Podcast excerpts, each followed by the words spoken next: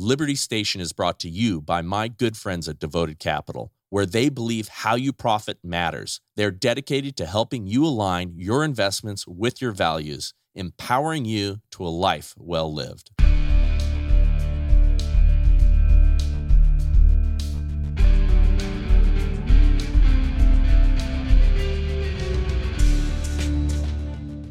Welcome to the Bryce Eddy Show on Liberty Station, and today uh, my guest is one of my favorite people in the world, one of my favorite authors, and that is Eric Metaxas. How are you, sir? Well, I'm honored to be described that way, Bryce. I thank you very much, and I'm I'm glad to be here. Get to talk about important things.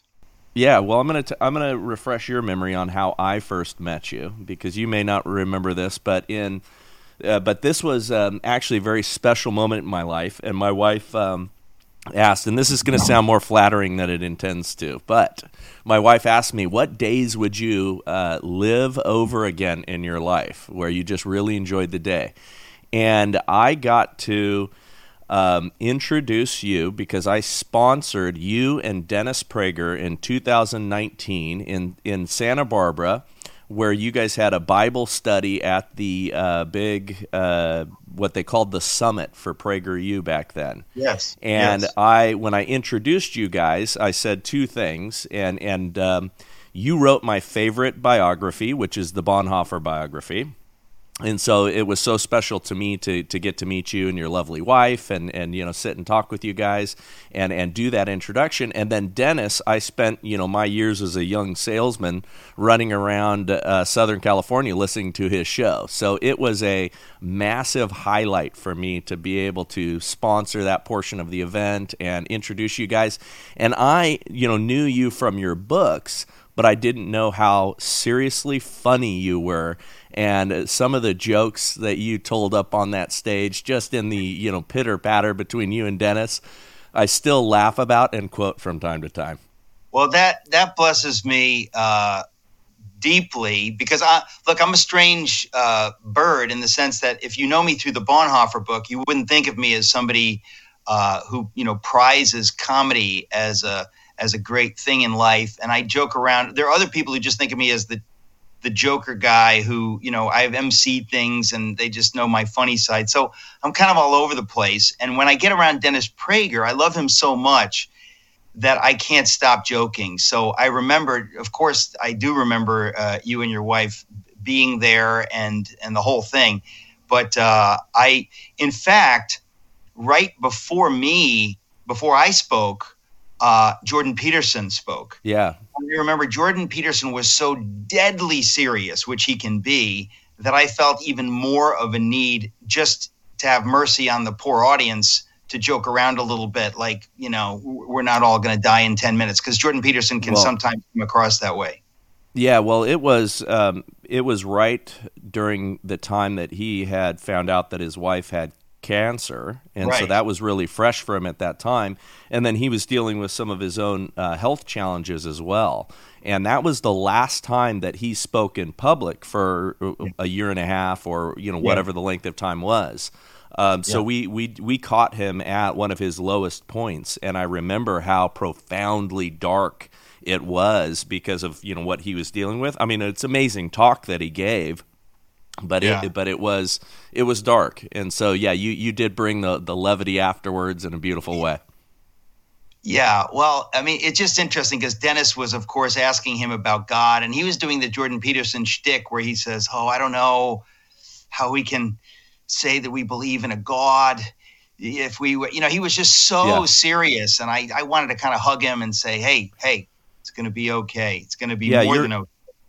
Yeah, your wife leaned over to my wife, and, and by the way, she is so wonderful, and, and my wife really enjoyed her and, and meeting her, and, and uh, um, talks about it regularly, so you know, I, I look forward to the next time we can make that happen.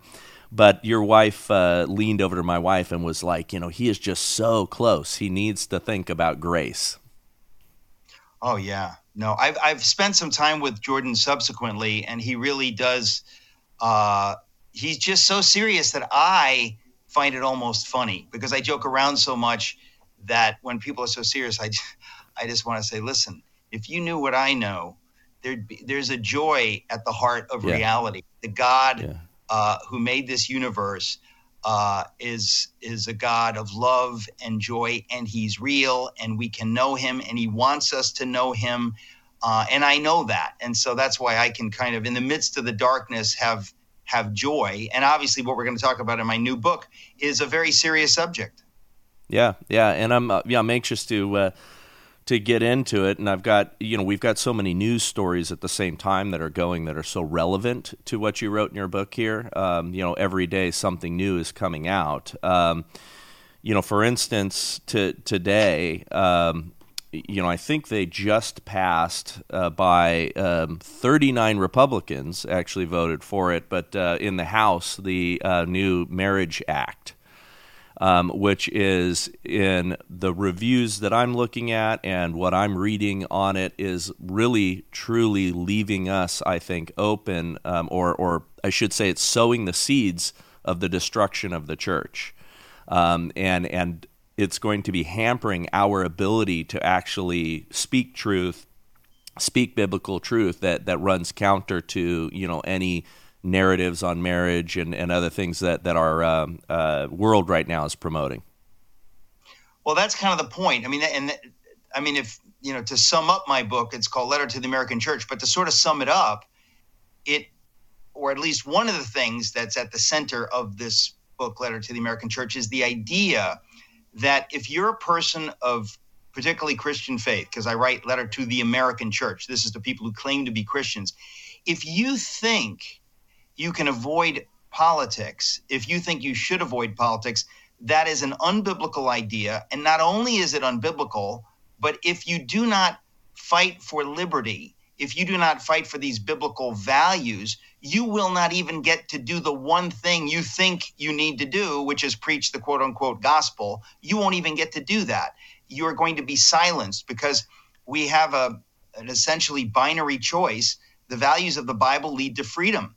Uh, and if you are under an authoritarian regime and you don't fight back against that and fight for religious liberty, you are more and more and more going to be unable even to say anything, even the the, the one theological thing that you want to talk about, the, the gospel, you won't even get to talk about that. So these things are unavoidably related.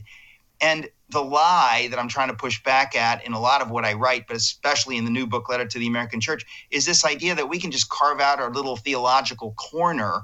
There is no such thing. The Bible doesn't allow us to do that. It says you're supposed to take the truth of God into all the world, into every sphere, into politics, into culture, into schools, into media. And by the way, if you don't do that, you're doing nothing. You can't really hide in a theological corner. If you hide in a theological corner and just stick to what you think is uh, somehow non-controversial, you're kidding yourself uh, and you're, you're doing nothing. And I think that that's why we are where we are, Bryce, in the culture, is because for about fifty years, we haven't fought that battle. We haven't understood that at the heart of our faith uh, is taking that faith into every region of the world and of the culture and fighting for liberty and understanding that there's a link between faith and the God of the Bible and liberty and self-government. If you don't get that, you kind of lose everything. Yeah, so I, I've been giving this book away, and I, I know it's selling like hotcakes, and you know I know you've been uh, really blessed by that. Um, it's um, it, it is profoundly important. I've been doing the uh, Rob McCoy Junior thing in that I've been meeting with local pastors, you know, in our community, and um, you know, whenever I hear of a, a pastor, you know, I, I I tell the the crew, hey, you know, see if you can get me coffee with him. And I've been sitting down and I've been giving them the book, and and. you know, working on getting the commitment for them to read it. But what's interesting is they all know that things are wrong and that things are, uh, you know, trending towards this disorder so quickly. But yet at the same time, and you talk about this as an idea in the book, I think it's in, in a whole uh, chapter, but of the church paralyzed. And it, and it oh, seems yeah. like they're yeah. paralyzed. Well, listen, I want to say, first of all, I know God called me to write this book. I'm not the kind of person that says that sort of thing lightly. I didn't write this book for my career. Uh, I didn't expect it to sell, so I'm astonished that it's selling actually very well. I didn't expect that. I wrote it because I felt God wanted me to say these things, if only to get in the hands of a handful of pastors to make them see that God's view uh, is quite different than what we in the American church have accepted, uh, and that unless we repent of our bad theology on these issues, on this central issue of whether we're supposed to be political, and unless we really understand that we are supposed to take the truth of God everywhere, including often into the political world for God's purposes, if we don't get that, we are under the same kind of judgment the German church was under when they refused to speak as the Nazis were rising. The Nazis were rising, and German pastors did exactly what American pastors and leaders are doing today. They said, you know, that's not our lane. We don't want to be political. We just want to preach the gospel. We're going to be quiet. We don't want to get in trouble. And if we keep quiet, maybe they'll let us do our thing. Well, guess what? If you're quiet, if you don't fight, they will come for you. You won't get to preach your little gospel. And that is exactly what's happening in the American church today. And I knew that God wanted me to say these things because I actually believe, I'm hopeful that there are enough good guys who will get this message and say, you know what, I, I missed this. I actually missed this. I see things going wrong. I need to repent. I need to talk about this kind of stuff. I thought I was doing the biblical thing. Turns out I wasn't doing the biblical thing. And I got to tell you, Bryce, there are not just pastors in America that are being silent and major figures that are being silent. There are also Christians, Christian leaders advocating silence. It's one thing to be quiet. It's another thing to advocate and say, we're not supposed to be political. There's a horrific book by Pastor Andy Stanley that came out a few months ago called Not In It to Win It. It is theologically and historically completely nonsensical. It's just wrong. Uh, he talks, for example, about in the first century church, you know, they weren't political. And, they were, and I thought, yeah, guess what? In the first century church, they had no freedom. They were under the Roman yoke. They were under Caesar. We in America, we are the leaders. We have been deputized where we, the people, govern ourselves. We have a duty to speak up, to bring our values, biblical values, into the public square. And so when I read that book by Andy Stanley, I was horrified because I said, this is going to mislead thousands of people. But the worst thing that I saw was when I went on the web, the website, Amazon or whatever, and I saw a big blurb from uh, Jim Daly of Focus on the Family. And that's when I said, people that I think of as good guys yeah. are getting this wrong. They are advocating for something that is going to destroy our ability to advocate for the, unpo- for, for the unborn, to advocate uh, for whatever it is that we believe in. And it's it's what happened in the German church in the sense that many good people got it wrong. It, it wasn't just, you know, pro-Nazis, but it was the yeah. people in the middle that said, you know, we shouldn't be political. Let's just sit back and let's have, you know, James Hunter writes about faithful presence. Some people are familiar with that concept. It's kind of like, let's just be faithfully present. Well, at the end of the day, that is not biblical. You've got to do more than be faithfully present. You have to advocate. You have to fight for what is right and true.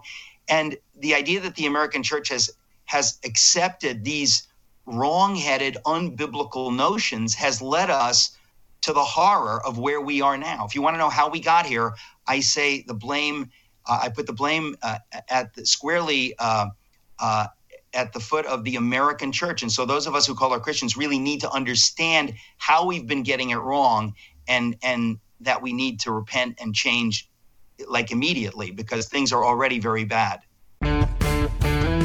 Do you know whom you're voting for? With every product you buy and every dollar you spend, you are casting your vote. Devoted Capital offers values-based investing portfolios that are designed to help you reach your financial goals, all the while making a positive impact on your life and the world around you. They are dedicated to educating, engaging, and empowering you to be wise with your investments and to equip you to be knowledgeable with your vote. Visit their website at devoted capital dot com to learn more about values-based investing, or dial eight oh five, three seven two, oh eight two one to speak to your values investor advocate today.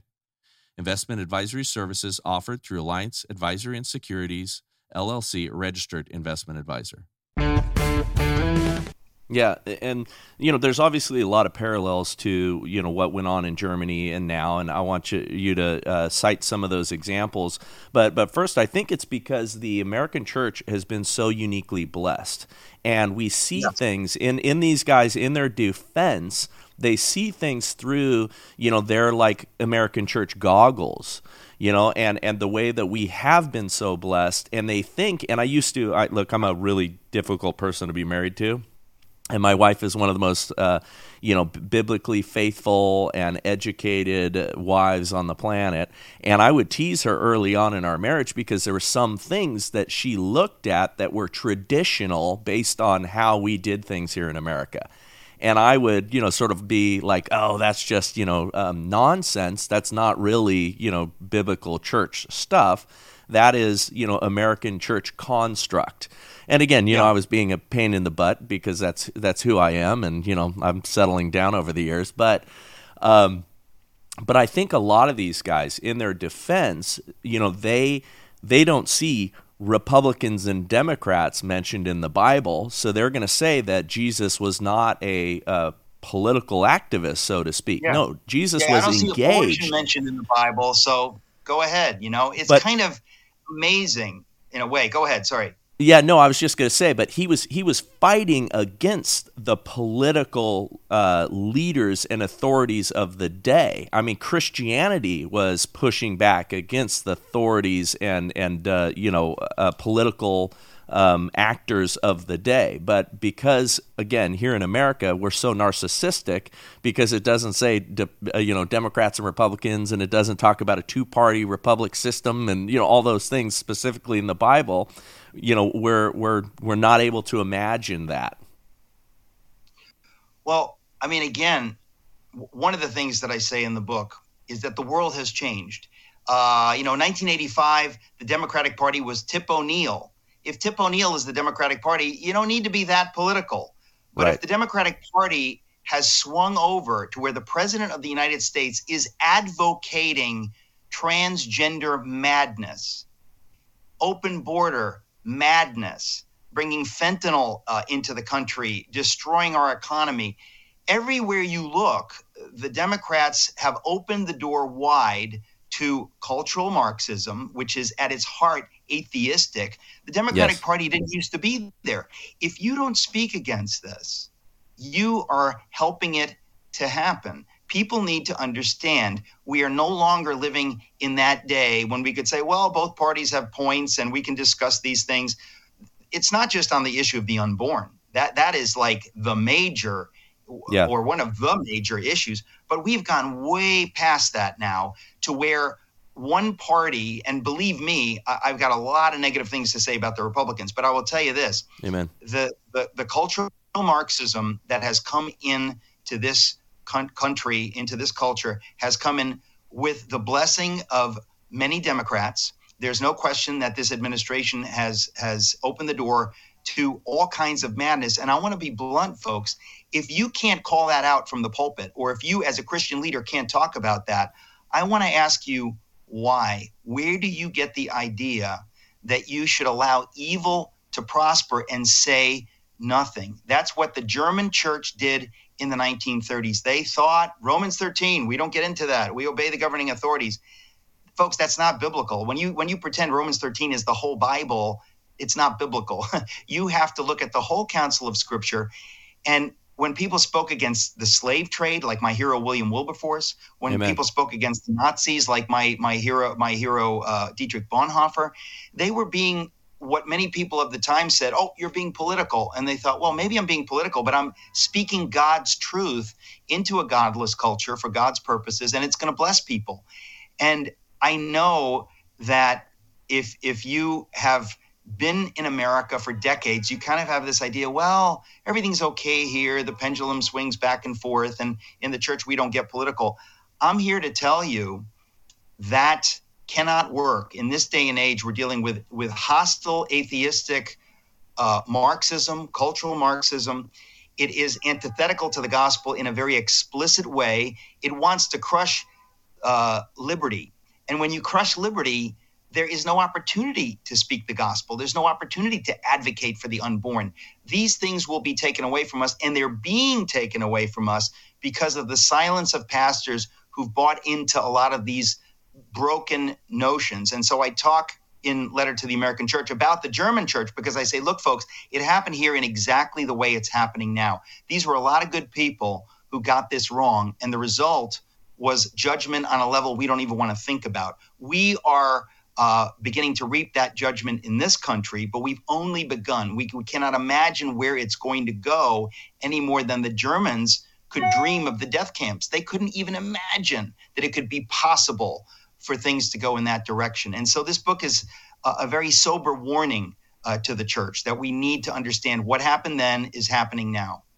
Yeah, you have a sentence I highlighted in here because it's it's kind of what I'm hearing um, right now, you know, as I'm talking to some of these friends and pastors and other believers, um, but no one dreamt how far things would go. And every day, people are saying to me, wait, can you believe that? Can you believe they just did this? And I'm saying, get that out of your vocabulary now. We've been saying that for a couple of years now as things yeah. have continued to just descend. The other thing that I'm saying is there is there is no pendulum. I think that that idea of a pendulum is, oh, yeah. is a complete myth to give it's people a, a little bit of comfort. No, no, you it's know, an that, absolute lie. It's not yes. When people say that, think of the death camps. Imagine saying like, hey, the pendulum swings back and forth. Yeah, imagine millions and millions of people being systematically murdered, children, women, old people, systematically murdered. That happened.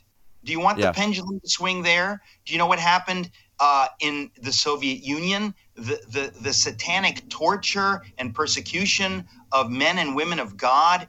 Do you want that to happen? What happened during the Chinese Cultural Revolution? If you know history, and if you can get your head out of the sand for five minutes and look around at the world and the evil that has been unleashed through atheistic philosophies, you understand it is not normal. What, what we think is normal in America is not normal for the world.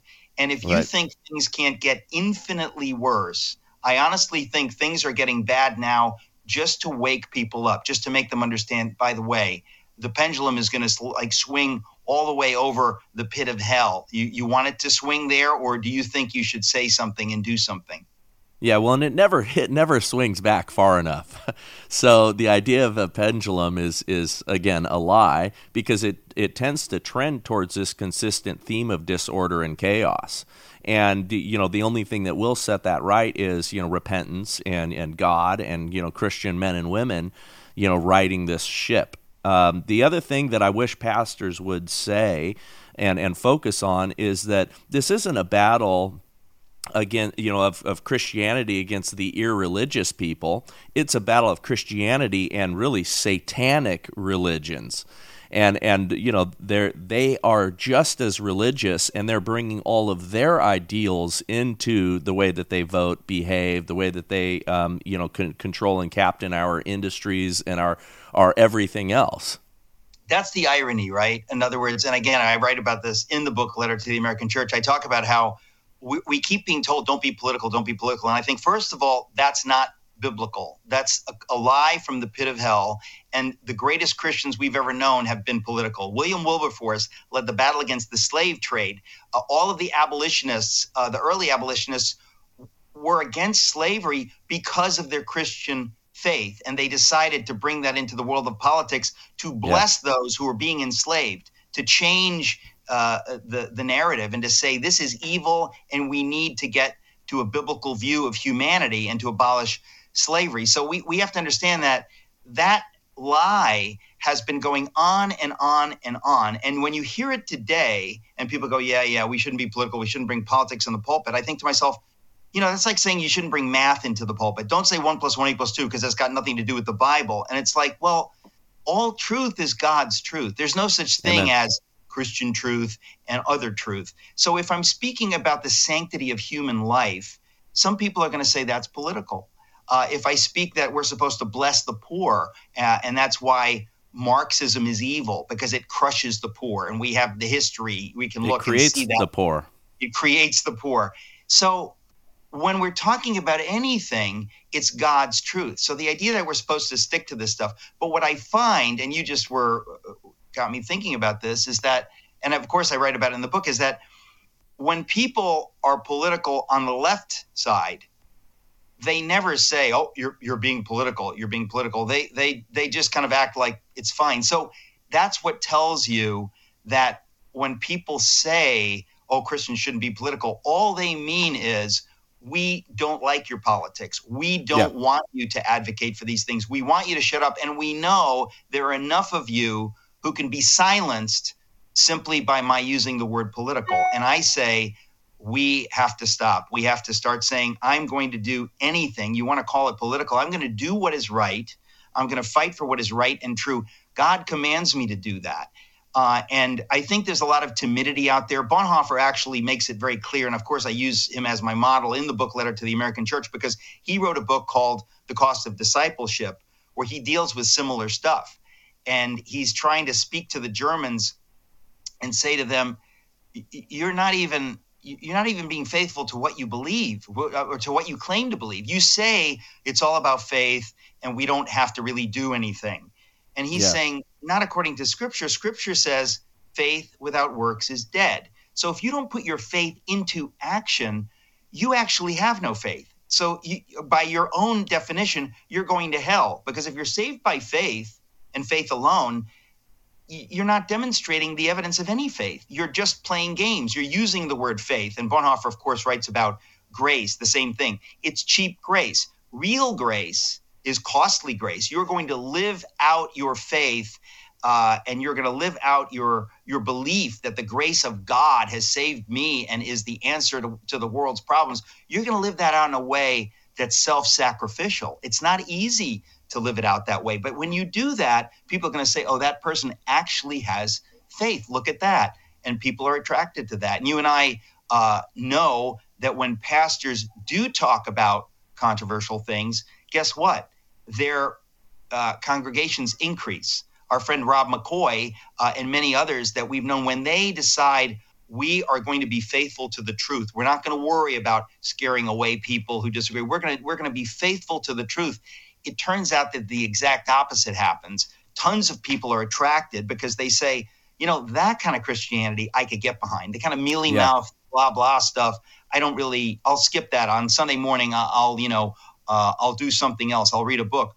But when you see that kind of faith lived out at a time when the world's going crazy, you actually are attracted to it. And and so uh, a lot of these churches, their their giving has gone up, their numbers have gone up. So it's exactly the opposite of what a lot of these pastors fear, that I'm going to lose people. Well, you might lose some people, but you'll probably gain a lot more. And by the way, whether you lose or gain, you're being faithful to God's calling.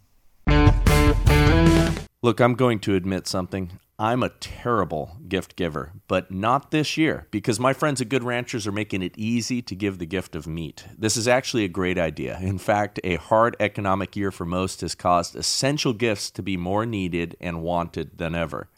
Fortunately, you can easily give the most essential gift of all this year, delicious meat.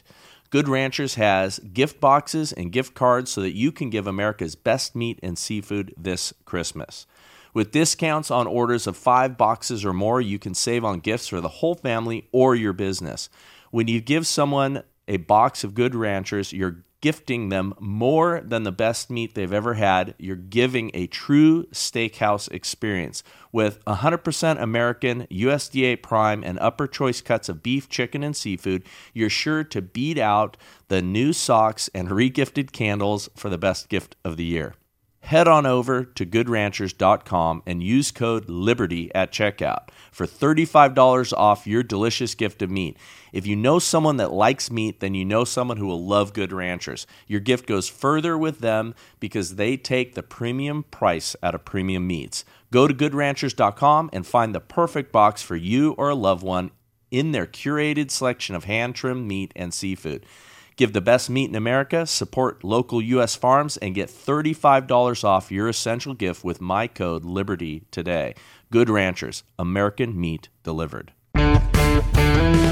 you know, what's interesting about that during, you know, during twenty twenty and the height of, uh, you know, the shutdowns, lockdowns, all the stuff that was going on here, you know, in, in a couple of my businesses, I, I have um, a high number of, you know, ex-military and or current law enforcement guys, guys that never before um, would have darkened the doors of a church, guys that were actually hostile to the idea of church or Christianity because they saw so much of this weakness, you know, and it just didn't feel, um, you know, compelling to them. Well, so many of these guys volunteered for security, for Godspeak, and were there and being blessed by what was happening, and and have, you know, come to the faith as a result of seeing, you know, courage and seeing well, that this is what I, it's about. The funny thing is, I mean, the, just the pastors that I've become friends with uh, in California, like Jack Hibbs and, yeah, and Rob amazing. McCoy, I hear this story from them, but I am now being invited all around the country. There are churches like this around the country, and I'm hearing the same story. I was in Colorado. I was in Englewood, Colorado. I went to a church called Brave Church. Exactly the same story and the same kind of spiritual D N A, just on fire, huge numbers. The numbers are growing. Their numbers, their giving has more than doubled because they have been vocal on this kind of thing. So I think the irony is that you have a lot of these, you know, pastors or church leaders that they're afraid to speak up on anything that might be controversial because they're afraid they're going to lose their congregation or lose some tithers or something like that. First of all, shame on you if that's how you determine what should come out of your mouth. You're supposed to do what, be faithful to God. He'll take care of the tithing and the congregation. But the point is, everywhere I go, I hear the same story. Those pastors that are doing the right thing and that are speaking up on all this controversial stuff, they're just seeing their numbers explode because people are attracted at a time of madness. People are saying, is there anybody out there who knows what's really going on and who has the courage to talk about it? And I say this all the time, Bryce, we Christians claim that we believe Jesus defeated death on the cross. So we don't fear death. We don't fear anything. We know God is real. And there are people around this world suffering for their faith, uh, being killed for their faith, losing their families over, over, over turning to Jesus. In this country, can we not live out our faith in a way that is self-sacrificial? God doesn't say, well, that's extra credit Christianity. That's called actual Christianity. And if you're a believer in this country, uh, I really know that God is calling his church to live that kind of faith out, and our numbers will increase. God is building a holy remnant. He's building his church. I, I see revival happening when you talk about some of these guys who never went to church, going to church. I think that is happening all around America. And so I'm actually hopeful. Yeah, I, I, I see it too, and, and I am hopeful. And, and, you know, sometimes I get pessimistic on the show because I do think that, that um, uh, you know, more of it will come if we are persecuted and prosecuted. And and that may be necessary, or, you know, for a time. That's, you know, that's we part may, of the equation. There's no doubt that's part of the equation, yeah. Yeah, yeah, eventually. I mean, you know, uh, is it now? Maybe. Um, but I do think that, that um, it's going to get mar- um, remarkably worse before it gets better, and I think it has to. Um, I, I have been saying here locally with respect to our, you know, recent um you know, not political defeats, but not huge political wins, um, you saw that it just wasn't bad enough for people. And that's so many exactly people didn't correct. show up. That is exactly correct. You're, you're, I believe that's the Holy Spirit, because that's my discernment and the discernment of an, uh, some other people, that things need to get worse. And if we had won, if we had had a red wave, a lot of people would have been complacent. God wants I said that to, yesterday. God, what's yeah. that? Said, I said yeah. that yesterday. I said if we had a red tsunami or a red wave, we would have just gone back to doing the things that we've always been doing. And we would have been like, oh, hey, we dodged that bullet, and that would have been worse for us. And so I, you know, I I, I, I pray for real awakening. I pray for real yeah. revival. And and if we yeah. had just, you know, won in the rig- in the way that we had wanted to win, it it would have been detrimental to us. I know, I know that to be true. And I think that because things are bad and getting worse, people are waking up. Uh, mm-hmm. And it's going to take that. This is God's mercy. God's mercy to, I mean, listen, when I came to faith uh, in nineteen eighty-eight you know, I was going through a really painful time. And I think to myself, that was God's mercy. If I hadn't been going through that painful time, I would have not turned to God. So it's the greatest thing that ever happened to me. But God had to humble me and take me through some tough stuff. And, and I've had uh, things like that happen subsequently. That's part of how God speaks to us sometimes. And he, he lets us go through a tough thing to kind of wake us up to what really matters. And that is re- really where I believe America is and where the American church is today. Uh, is that God is, he's getting our attention because he actually cares that we wake up and that we take action and that we live out our faith. We don't just talk about our faith, but we live it out self-sacrificially. Yeah. So um, what, in, you know, in reading this, by the way, I, I love this and I want to keep encouraging people, um, you know, Letter to the American Church, um, you know, read it. It's uh, it's a quick read. You can read it in a weekend. Um, you're you know you're a beautiful writer, so you're easy to read. Um, and in it, what what was the the part that maybe would stand out to people in the parallel between what went on in Germany and what's going on here? Like you know, like what was there anything as you went through this uh, that that kind of stunned you uh, that you're seeing happening here that was such a parallel? Well, there are many. That's what's so crazy is that, that it's it's it's very similar. First of all, the German church in the thirties, Germany in the thirties, was was dramatically similar to America and the American church today.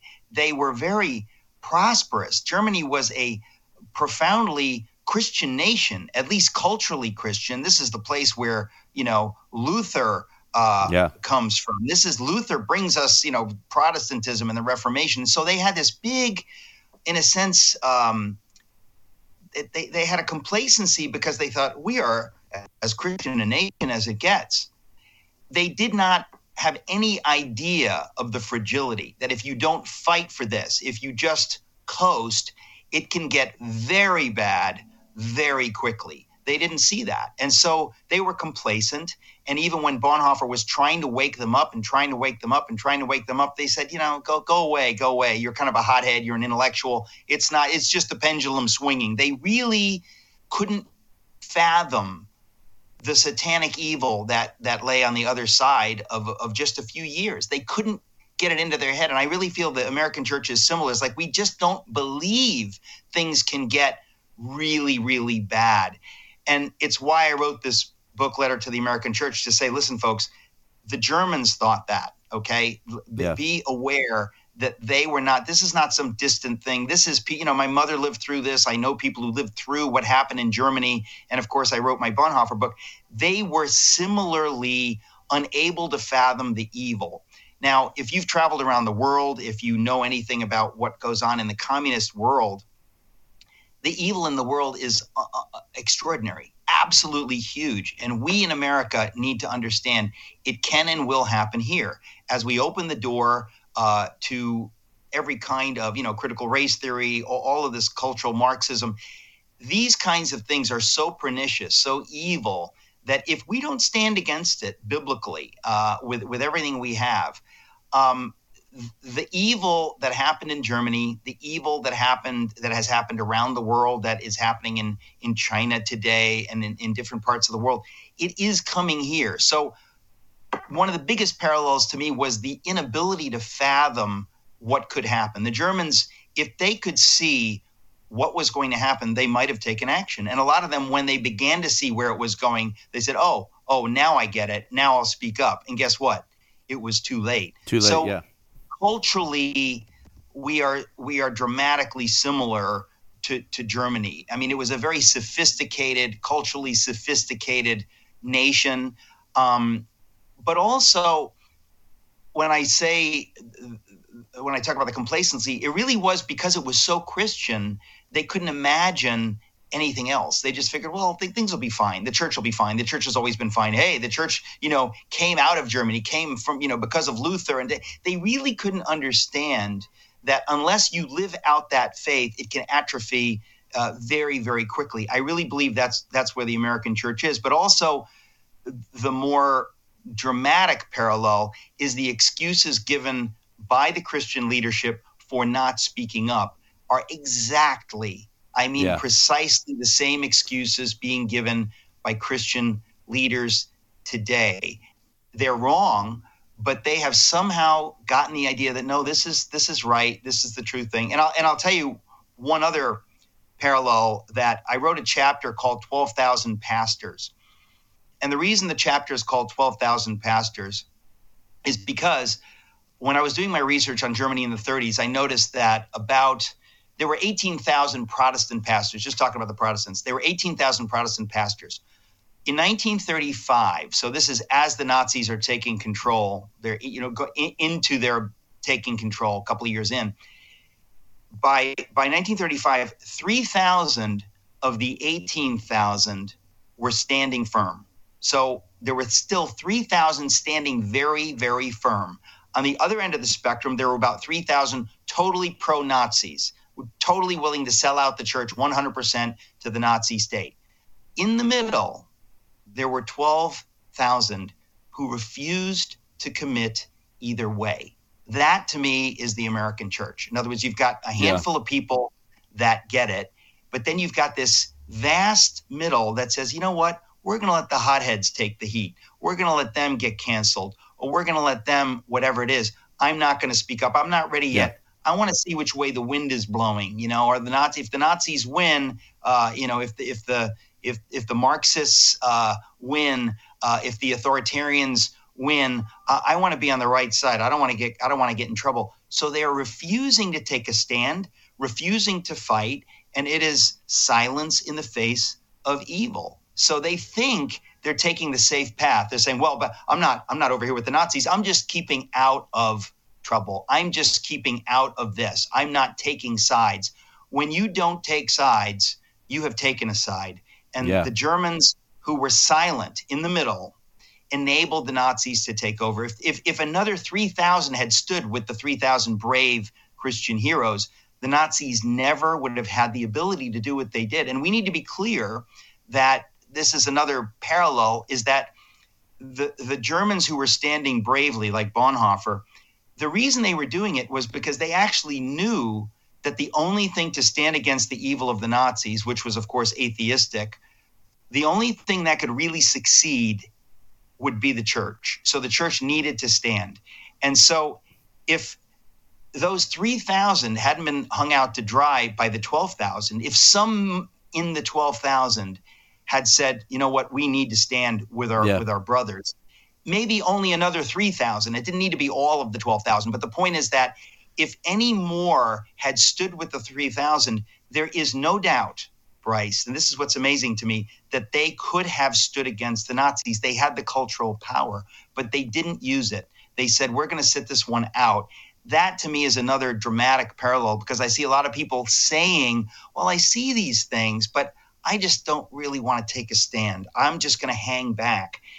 Those people enabled evil in Germany, and they are enabling it in our generation. And again, I, I wrote the book because I believe God's will is to wake up enough people. And I have heard from some people that have read the book and felt convicted. And I think, well, good, Amen. Because I'm not writing this just to make you feel bad. I'm, I'm writing this hoping that God will convict you and cause you to want to turn to Him uh, with with your whole life, with your actions, because people are looking at you. And if you're silent, they're going to be silent. If you speak up, they're going to say, you know what? He's speaking about that. Maybe it's okay to speak about that. We need to, to turn the tide. In home security, the number one home defense system is a land shark, otherwise known as a large protective dog. Well, we in the Eddy house have a new Rottweiler pup. Reacher is his name. He's already ninety pounds at seven months old, and I believe a big part of that is good nutrition. We do not feed our dogs the pet food equivalent of Cocoa Puffs. We feed him a carnivore diet and supplement it with Pawmade. Most pet store pet food is completely stripped of real nutrition and all the vitamins and minerals your dogs need to be healthy and vibrant.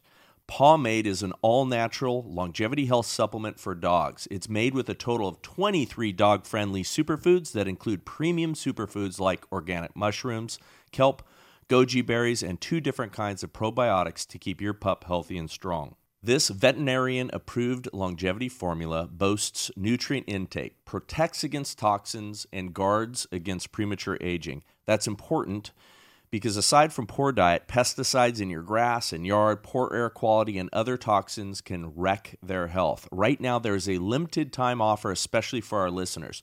For every purchase of Longevity Formula, you'll receive a free bottle of Pawmade's Hip and Joint Formula.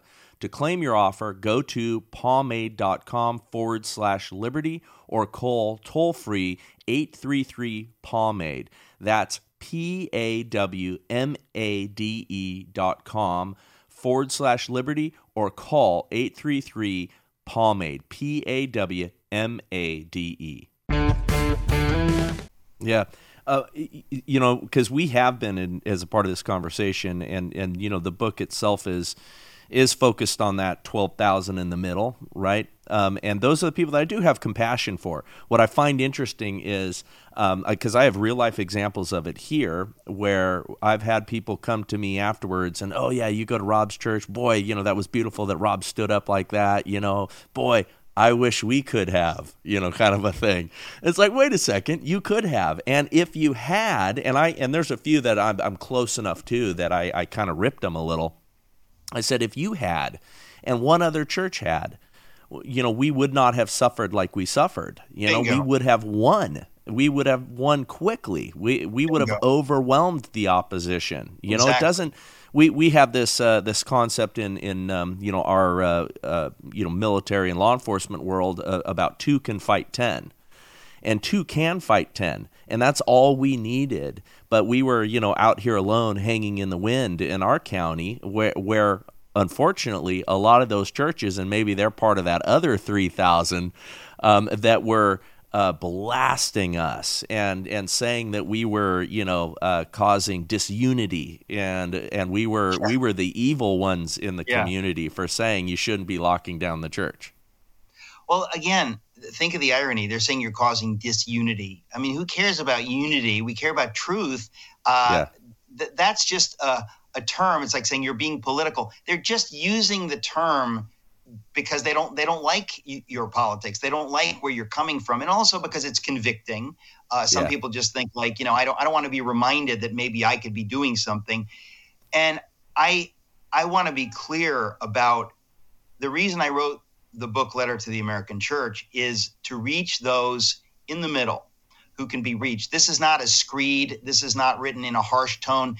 This is to reason with those who would be open to what God has to say right now. I believe there are good guys out there right now who've been getting it wrong, and they can get it right. And so this is not to those that are, uh, you know, like the like the three thousand that were pro-Nazi. No, this is to reach those people that, you know, they're troubled by some stuff, but they don't quite know which way to turn. They need a yeah. shot in the arm. They need some courage. I wrote this to give them courage. And I say to people, you know, if you're going to a church where the pastor is is not speaking up or is, is uh, on the wrong side of this, give them this book. And if they don't change, find another church, because you need to give your time and your energy and your tithe uh, to those that are fighting. Because right now, Um, there's some that are never going to fight. They're just going to, they're going to hang back. Um, and I mentioned, I think I mentioned in the book, Martin Niemöller, who was one of yes. uh, Bonhoeffer's friends. He was a hero. He got it wrong. So I mentioned Jim Daly of Focus on the Family earlier. There are good guys that are getting this wrong. And so Niemöller eventually saw that he was getting it wrong. And because he was a good guy from the beginning, he, he was not, you know, thinking who cares. He was, he cared, but he, he misunderstood. And I got to tell you, when he finally got it right, it was too late. And so that's why I say this. I say to, to my brothers and sisters who are not understanding where I'm coming from, I, I say what I say in love. This is either the Lord has something to say to you or skip it. This is not Eric Metaxas' Letter to the American Church. This is either what God has to say or, you know, throw it in the garbage. But I really believe that God called me to write this to reach those who can be reached, you know, good guys who are just um, a little bit confused. And sometimes when things get really bad, as they are getting bad, uh, some of these folks are a little bit more inclined to wake up or to say, mm, maybe I've been getting this wrong. Maybe it's time I joined the fight. I'm I'm I'm hopeful, Bryce. I am genuinely hopeful. But we are in a battle, and if you don't join the battle, you're helping the opposition. There's no way around it. I agree. Well, listen, I do believe that this was uh, you know, uh, a calling of God for you to write this. Uh, uh, it is it is written well. It is, I think, um, strikes the appropriate tone. I think it will wake people up. I think it is. Again, I, you know, I've, I've given out about ten copies. I'm going to continue to do that where I can. Um, I, I think it's uh, it's beautiful and, again, worth everyone reading and spreading around. Um, in the in the last uh, well, first, uh, where's the best place for us to uh, to get this so that it blesses you? Where do you want us to shop for this thing? I, I think the, the the smartest thing, if people can't uh, think of anything else, I always say go to eric metaxas dot com. It's just my name, my website, eric metaxas dot com. If you go there, um, you'll see a number of ways you can get the book uh, and and uh, the best prices, but also sign up for my newsletter because, as many people know, I have been uh, canceled. My YouTube, my, my program, The Eric Metaxas Show, which used to be on YouTube, was completely canceled. So yeah. uh, I'm sending my interviews uh, to people once a week with my newsletter and a lot, a lot of other information, uh, which I can't get out on my radio program. So just if people can just go to eric metaxas dot com, they'll find everything they're looking for in my social media and everything. Yeah. Well, I, well, I called the Doctor Fauci a fraud and got us blasted off of YouTube. So I was right though. that's that's exactly yeah but that's the whole point. If you if yeah. if you weren't right, they wouldn't mind, but it's when you're right, when you're over the target, that they come after you. And so yeah. I mean, we took a huge financial hit at trying to, you know, uh YouTube was a way that we were reaching people who ordinarily wouldn't find my program. But you know what, we all have to pay a price. God yes. is with us, and folks, rejoice when you pay a price. Rejoice when you're persecuted, because the Lord is with you. He will make it up to you in ways, you know, you can't possibly outgive God. And I think we need to understand that's normative Christianity. We do the Amen. Right thing. Of course, we're going to pay a price here and there, but it's in the Lord's hands. Hey, so in the last few minutes that we have, I'd love to get your uh, uh, thoughts on a couple of news uh, items. Number one, Um, you know, they just released uh, in Russia. We traded for a, uh, a, a essential war warmonger, uh, war criminal, um, uh, arms dealer for um, you know, an intersectional hero. We just uh, we just made that deal with Putin, which yeah. I thought we were all about Ukraine these days. I thought everybody's about supporting Ukraine, and they just released a uh, you know a, a weapons guy uh, to to Putin. I find that disconnect so amazing. No matter what this administration does, this administration is under a curse.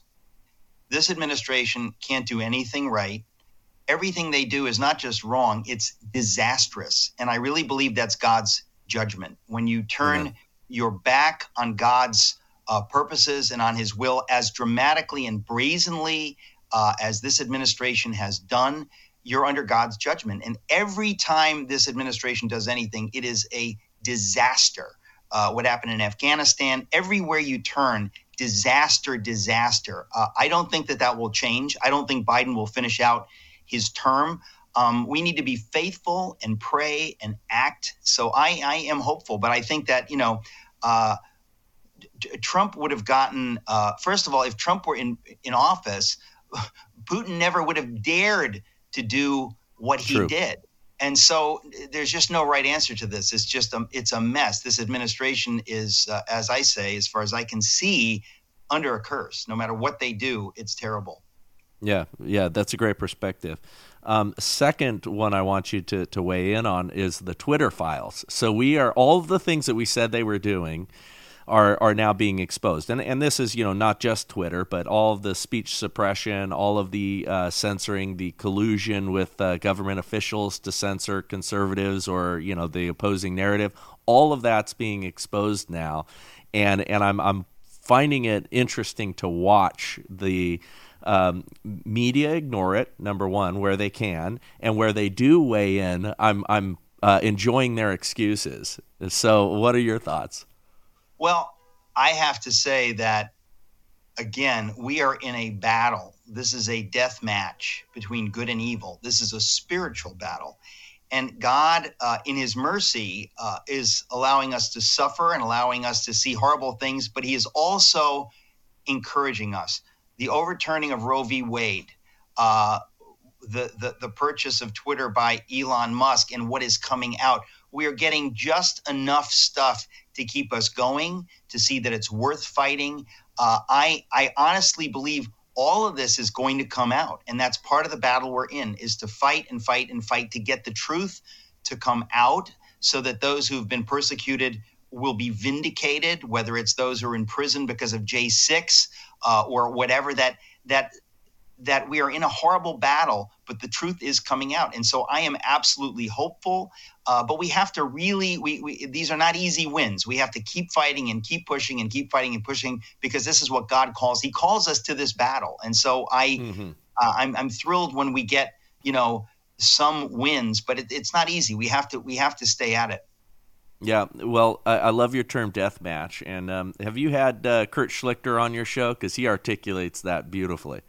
Uh, I, I have not. No, you should. You should. He's uh, he's a live wire, and uh, he um, he he definitely calls the battle what it is, I think, very clearly and very, very well, uh, and without apology. And and it is a death match. You know, this is this is beyond just a little, you know, culture war.